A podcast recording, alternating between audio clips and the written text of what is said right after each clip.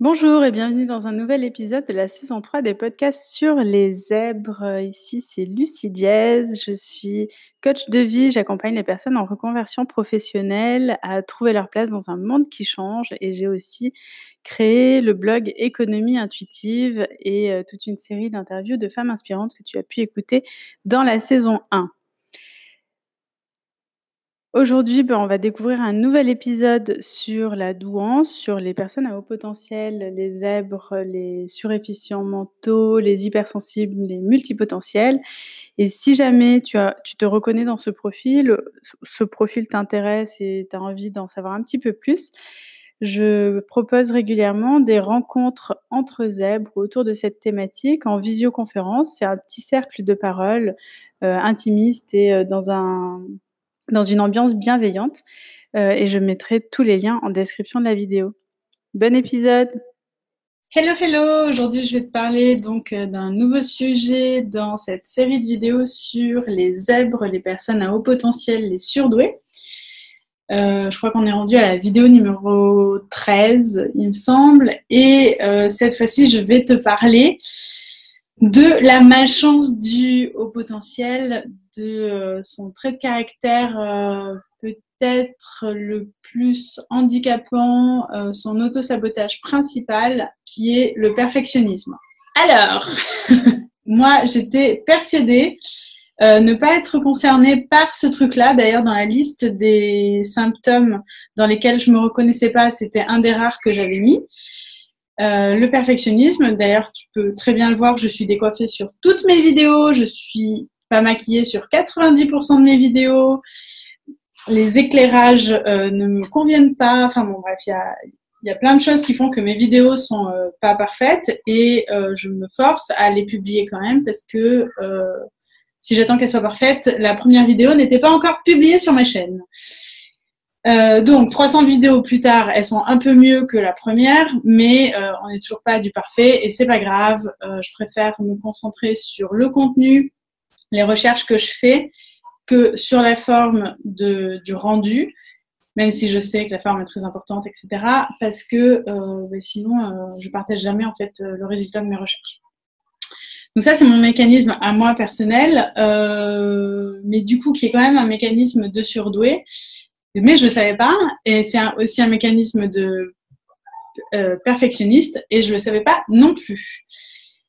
Donc, euh, comment est-ce que j'ai découvert que j'étais perfectionniste? Ben, Ça s'est passé notamment pendant le test euh, de QI. Donc, comme je l'ai déjà évoqué dans une autre vidéo, je me suis plantée sur un des exercices. Et la façon dont je me suis plantée, c'est une façon zèbre de se planter à un exercice de quotient intellectuel puisque je me suis plantée sur la version facile de l'exercice et j'ai très bien réussi la version difficile de l'exercice. Et pourquoi je me suis plantée sur la version facile? Parce que je n'ai pas bien entendu la consigne qui était que euh, l'exercice était chronométré et donc il fallait aller le plus vite possible. Et moi, j'avais plutôt mis la priorité sur euh, faire un maximum de réponses correctes. Donc du coup, je relisais à chaque fois chaque ligne avant de cocher mes cases. Euh, ce qui m'a fait perdre un temps fou et ce qui fait que euh, dans cet exercice-là, j'ai une note en dessous de la moyenne. Euh, et oui, les surdoués ne sont pas parfaits. Voilà. Et donc en fait, au débrief, là, la psychologue m'a expliqué que si j'ai une mauvaise note, c'était dû à un des mécanismes du zèbre qui est euh, le mécanisme du, du, perfectionniste. Le perfectionniste, euh, ben donc voilà, c'est un trait de caractère. Donc il y en a certains qui s'y retrouvent plus que d'autres. Moi, je m'y retrouve pas parce que euh, j'ai pas l'impression de faire des trucs parfaits. Euh, il y a des fautes d'orthographe, je m'en fous. J'envoie la newsletter à 1000 personnes. voilà, les vidéos, elles sont pas l'éclairage, il n'est pas génial. c'est pas grave, j'envoie quand même. Donc je fais des trucs, même si c'est pas parfait je me plante. Il y a des fois quand je re-regarde les vidéos, je dis des phrases n'importe quoi, j'ai même pas bien accordé les mots dans ma phrase. C'est pas grave. Quand on est perfectionniste, la perfection, euh, c'est notre plus grande source de frustration, c'est-à-dire que on va jamais publier, on va jamais appuyer sur le bouton publier ou terminer euh, l'action tant que le truc est pas parfait. Donc du coup, on peut passer des années à faire un truc et puis finalement à pas le publier parce qu'il n'est pas parfait, donc on a du mal à aller jusqu'au bout du truc.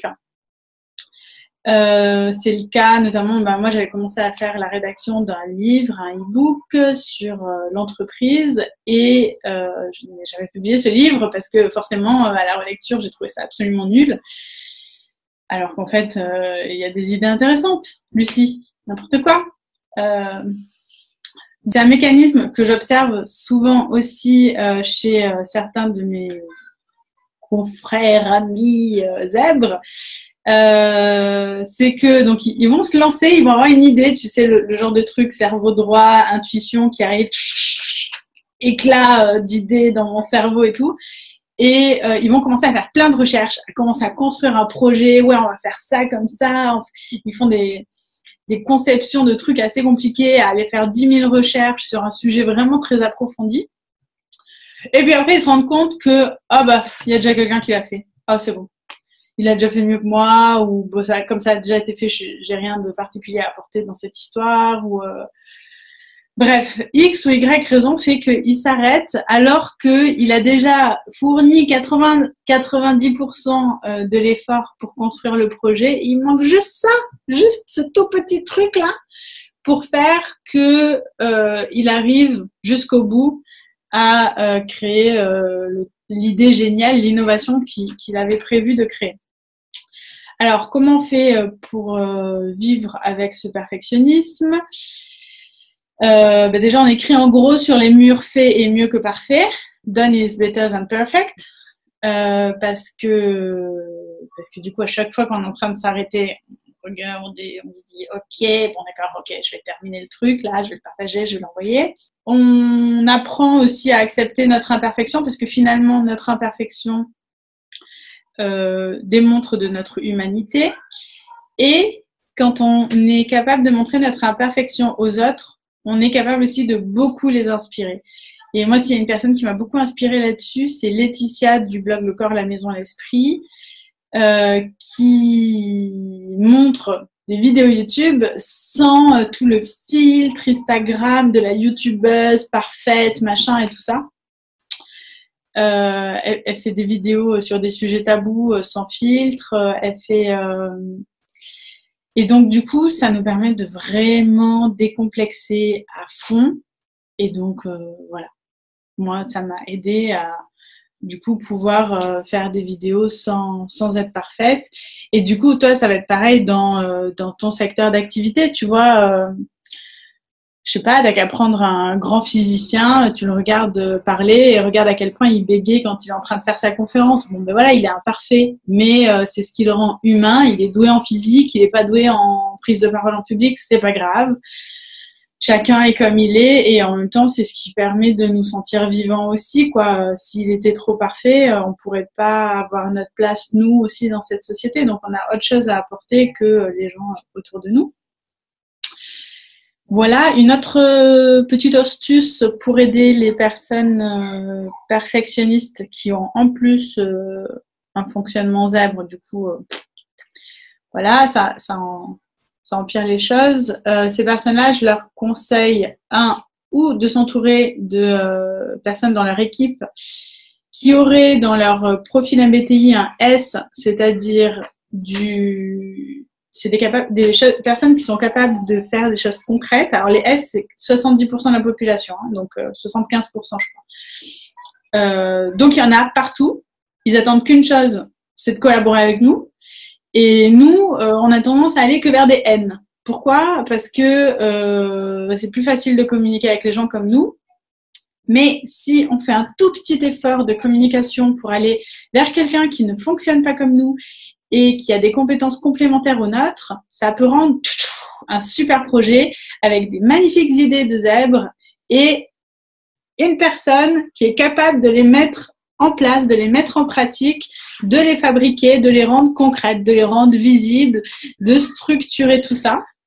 Ça peut être aussi des personnes qui ont un J, qui vont euh, être capables d'aller jusqu'au bout d'un projet, qui vont être capables de rythmer un projet par euh, des réunions hebdomadaires, des comptes rendus, des choses comme ça, euh, et qui vont avoir la capacité de quand le zèbre part un peu trop comme ça dans sa tête, dans ses délires, dans ses élans créatifs, ben, de temps en temps, c'est cool quand même qu'il ait des comptes à rendre à une personne S ou J qui le rattrape au vol et euh, le fait un peu revenir sur Terre en mode Hé, tu te souviens, tu avais des comptes à me rendre sur ça, là, tout le tableau qu'on avait dit qu'on remplissait toutes les semaines.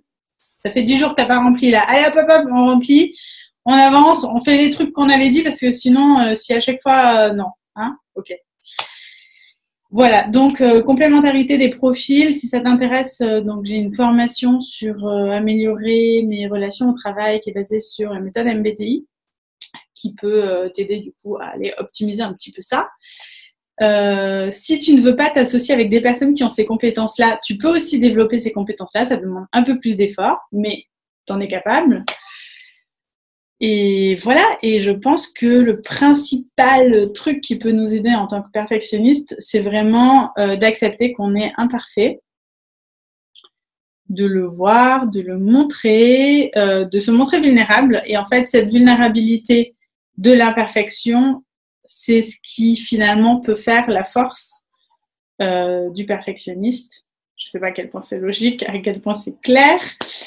Euh, mais donc même quand on se croit pas perfectionniste comme moi, euh, il est possible qu'on le soit et qu'on s'ignore. Voilà, c'est tout pour aujourd'hui. Donc si tu as aimé la vidéo, un petit pouce en l'air. Si tu veux recevoir les notifications pour les prochaines vidéos de cette série, on en est à peu près à la moitié. J'ai encore 10 000 trucs à te raconter. Euh, tu peux donc t'abonner à la chaîne, appuyer sur la petite cloche pour recevoir les notifications. Si tu préfères recevoir cette série de vidéos, par email avec des informations complémentaires. Il y a un lien en description de la vidéo pour t'inscrire. Et je ne sais pas quelle est la prochaine vidéo que je vais faire. Ça va peut-être être celle sur mon parcours scolaire.